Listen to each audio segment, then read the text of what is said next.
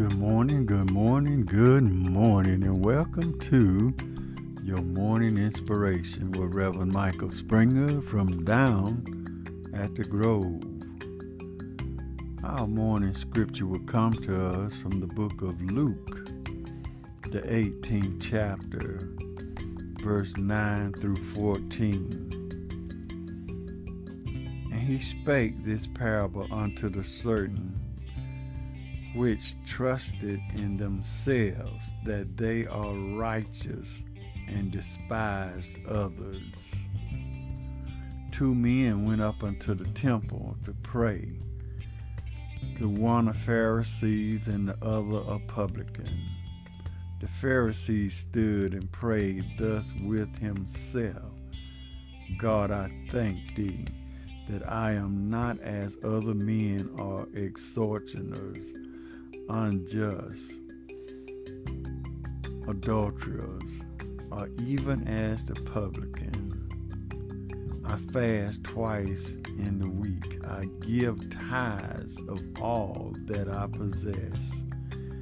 And the publican, standing far off, would not lift up so much as his eyes unto heaven, but smote upon his breast, saying, God be merciful to me, a sinner. I tell you, this man went down to his house justified rather than the other. For everyone that exalted himself shall be abased, and he that humbles himself shall be exalted. Hold up your head. What is the appropriate attitude toward our faith? How we live and what we do reflects who we really are.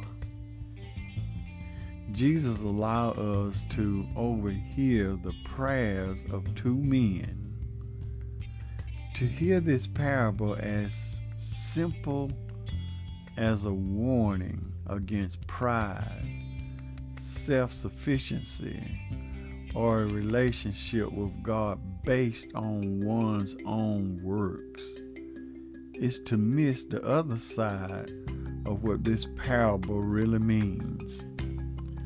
The Pharisee spoke well of himself but his vision was clouded by what he thought life was all about. The Pharisees had enough religion to be virtuous, but not enough to be humble. The tax collector was an example of pity. Yes, people hated him for the work he do, but that was how he made a living. They often cheated people, charging large, huge profits. But when he prayed, he stood afar off and wouldn't even look up to heaven, but beat his breast and said, God, have mercy on me, a sinner. Confession is good for the soul. Some of us have a lot of knowledge and all puffed up. But if it is not well balanced by love for others, we can hurt the people we serve. Hold your head up. Hold your head up. All is not lost confess your sins before God, and He is just to forgive us and change your life around. So hold your head up and confess your sins before God. God will lift you up out of the muck and marred clays of life and continue moving you forward in the way that you should go. Let us pray. Oh, gracious God, as we come, we come before Thee at the dawning of another new day, thanking You, Lord, for what You have done for us in our lives. We pray, oh God, that You continue blessing us. We pray that You continue making us right where we are wrong. Bless our mind that we may think right, our hearts that we may love right. Continue lifting us up that we may be a blessing to others. And we'll forever give thee the praise. In Jesus' name we pray. Amen.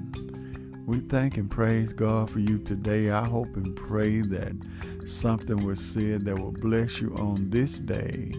And always remember, everything it's going to be all right. This has been Reverend Michael Springer with your morning inspiration from down at the Grove.